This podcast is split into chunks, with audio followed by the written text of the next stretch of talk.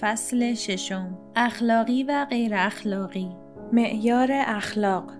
پس برای اخلاق معیاری در دست است که می تواند در هر زمان و مکان و در هر قوم و گروه به هر زبانی که سخن گویند به خیر و فضیلت رهنمون باشد ولی حل هر مسئله ای مسئله دیگر برمیانگیزد و به محض اینکه اخلاق را با عبارت همکاری جز با کل تعریف کردیم صدها سوال تازه ظاهر می گردد. با کدام کل باید همکاری کرد خانواده، دولت، بشریت یا حیات. و اگر اخلاص و صداقت به کلهای مختلف با هم تصادم کردند چه باید کرد؟ در نظر مرد چهل ساله اخلاقی بودن به معنای انجام دادن وظایف خانوادگی است. ولی او نمی‌تواند تنها بر مبنای این نظر زندگی کند. و اگر می‌توانست چنان که کنفوسیوس خیال می‌کرد اخلاق دیگری لازم نبود. اینکه می‌بینیم دولت مانند جانور کوهپیکری حقوق خانوادگی را یکی پس از دیگری در خود فرو می‌برد فقط برای این نیست که در نتیجه توسعه حیات اقتصادی روابط و تضادهایی ظاهر گشته است که وجود یک قدرت پیوند دهنده و رابط در مرکز اجتماع لازم آمده است بلکه علت دیگری نیز دارد و آن این است که فردپرستی حاصل از صنعت امروزی قدرت پدر خانواده را تجزیه کرده و وظایف سابق آن را از دستش گرفته است.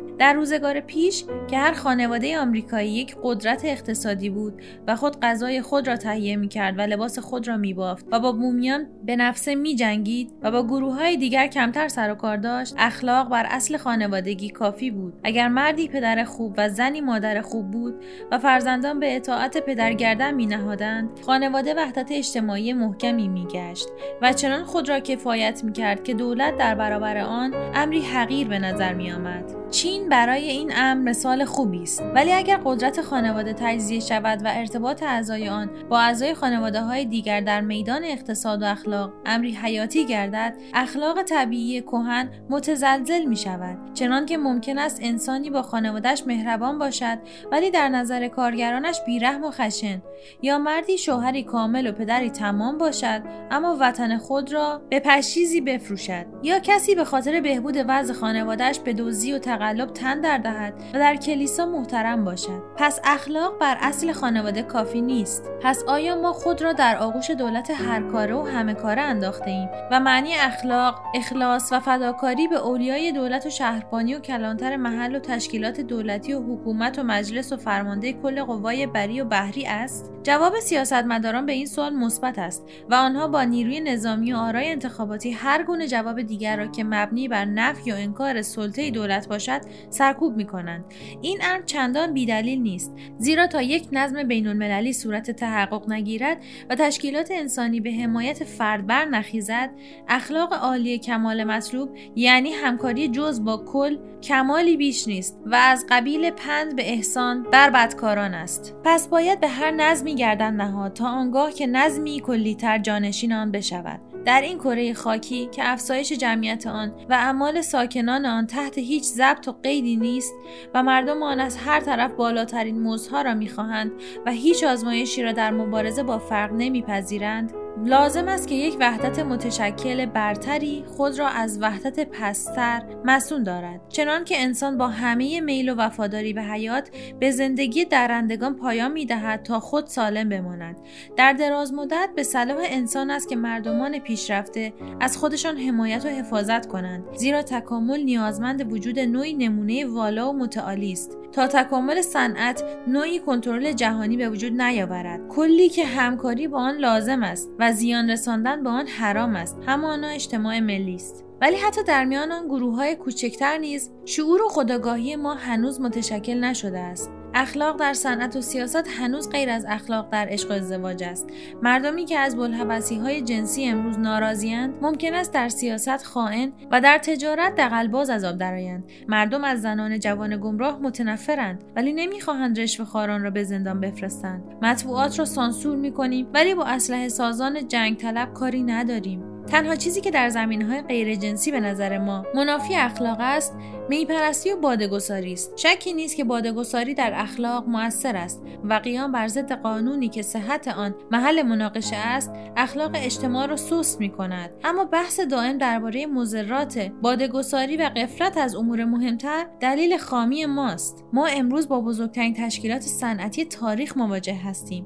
اگر این تشکیلات به نفع اجتماع نباشد و تأثیر سیاست مالی و بازرگانی و صنعتی در آینده اقوام و ملل در نظر گرفته نشود چه اتفاقی خواهد افتاد؟ آیا این امر شایان توجه نیست وقتی می‌گوییم تجارت؟ تجارت است. مقصود ضمنی ما آن است که تجارت با اخلاق سر و کاری ندارد و روند صنعت با تولید انبوه و مالکیت دورادور افراد و رقابت کشنده حاکم بر آن به اخلاق مربوط نیست و فقط دستگاهی است برای ارزانخری و گران فروشی و مدارس تبدیل به کارگاه ها و سربازخانه ها و ترجیح زنان بر مردان و ترجیح کودکان بر زنان در کارخانه ها و از بین بردن صفات قومی و جسمی و جستجوی نفع محض مفهوم این زندگی اقتصادی در نظر طبقه کارگر و کارفرما یکسان است. هر کس جویای نفع خاص خود و طبقه خیش است و با نفع عموم کاری ندارد.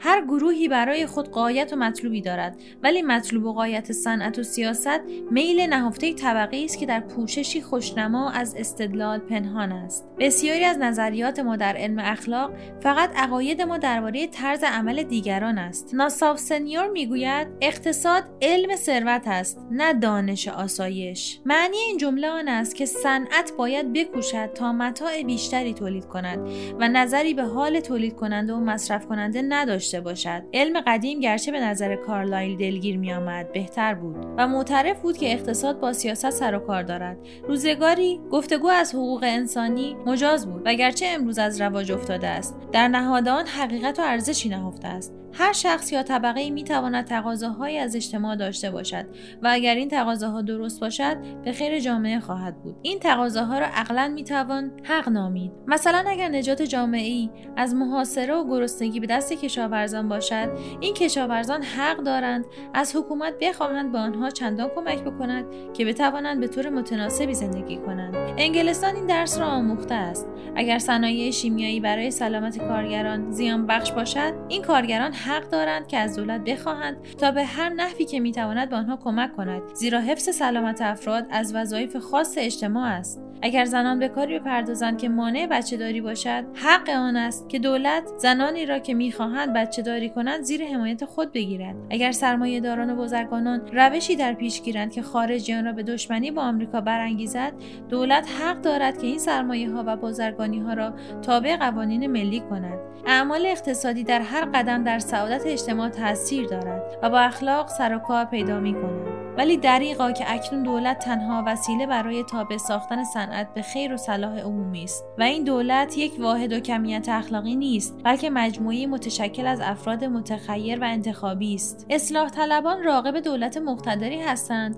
ولی نمی‌دانند که مقصود از دولت مقتدر یعنی سیاستمداران مقتدر. اگر مردم با تجربه مکرر خود به شیوه های کنترل همکاری تعاونی برسند صد بار بهتر از آن است که به نمایندگان انجمنها یا به پلیس متکی باشند. شاید در طبقات پایینی نظام توزیع نظم اجتماعی تازه‌ای به آرامی رو به برآمدن باشد. در این تعاونی ها که همه ساله تشکیل می شوند و تقریبا همه ساله هم از بین می روند تا شکاف بین تولید کننده و مصرف کننده را پر کنند و واسطه ها را از میان بردارند. در اینجاست که اخلاق اقتصاد دوباره به هم می رسند و عالم اخلاق خود را با این تصور سرگرم می کند که شاید پس از یک قرن کوشش و تبهر همکاری ها و شرکت های تعاونی به جای رقابت های فردی که مشاغل امروزه برای مبتنی است مستقر شود تصور مردمی که با هم کار کنند و کارکنان و مهندسان را با هم استخدام کنند و سود و زیان را با هم قسمت کنند چنان بعید می نماید که تصور شرکت های تعاونی امروز در آغاز عصر صنعت بعید می نمود. گرچه قرایز کاملا خودخواهند مؤسسات و ضرورت های اجتماعی روز به روز ما را به سوی تعاون می‌برند. صنعت امروز در مقایسه با روش وحشتناک کارخانه های صد سال قبل رحیم و مهربان است. هر مؤسسه جدید جزئی از برنامه خود را تأمین آسایش قرار داده است و صنایع قسمت مهمی از عایدات خود را صرف بیمارستان ها و مدارس و کتابخانه ها و تحقیقات علمی می کنند هنوز در میان ما قدیس پیدا می شود و مردم نیکوکار همه جا به چشم می‌خورند. اگر کسی بخواهد دختران محجوب همه جا هستند و پشت پرده هزاران خانه مادران شکیبا زندگی می کنند. در مطبوعات روزنامه عملیات فداکاری پا به پای جنایت دیده می شود. اگر طوفانی برخیزد هزاران نفر به کمک می شتابند و میلیون ها نفر آماده کمک مالی می گردند. اگر ملتی دچار قحطی شود دشمنانش به یاری برمیخیزند و اگر پیشاهنگان راه گم کنند دیگران برای نجات آنان جان خود را فدا می کنند کسی به عمق استعداد انسان در راه نیکوکاری پی نبرده است. در پشت آشفتگی ها و جنایات مهر و عاطفه انسانی پای برجاست نظم اخلاقی نوین منتظر است که سرکشی ها فرو نشیند تا او به جهد و به مدد تلاش و تجربه مکرر زیاد انسان را به مقام عالی شرف و اصالت بالا ببرد. برای ارتباط با ما آیدی صوفی underline couple را در اینستاگرام جستجو کنید.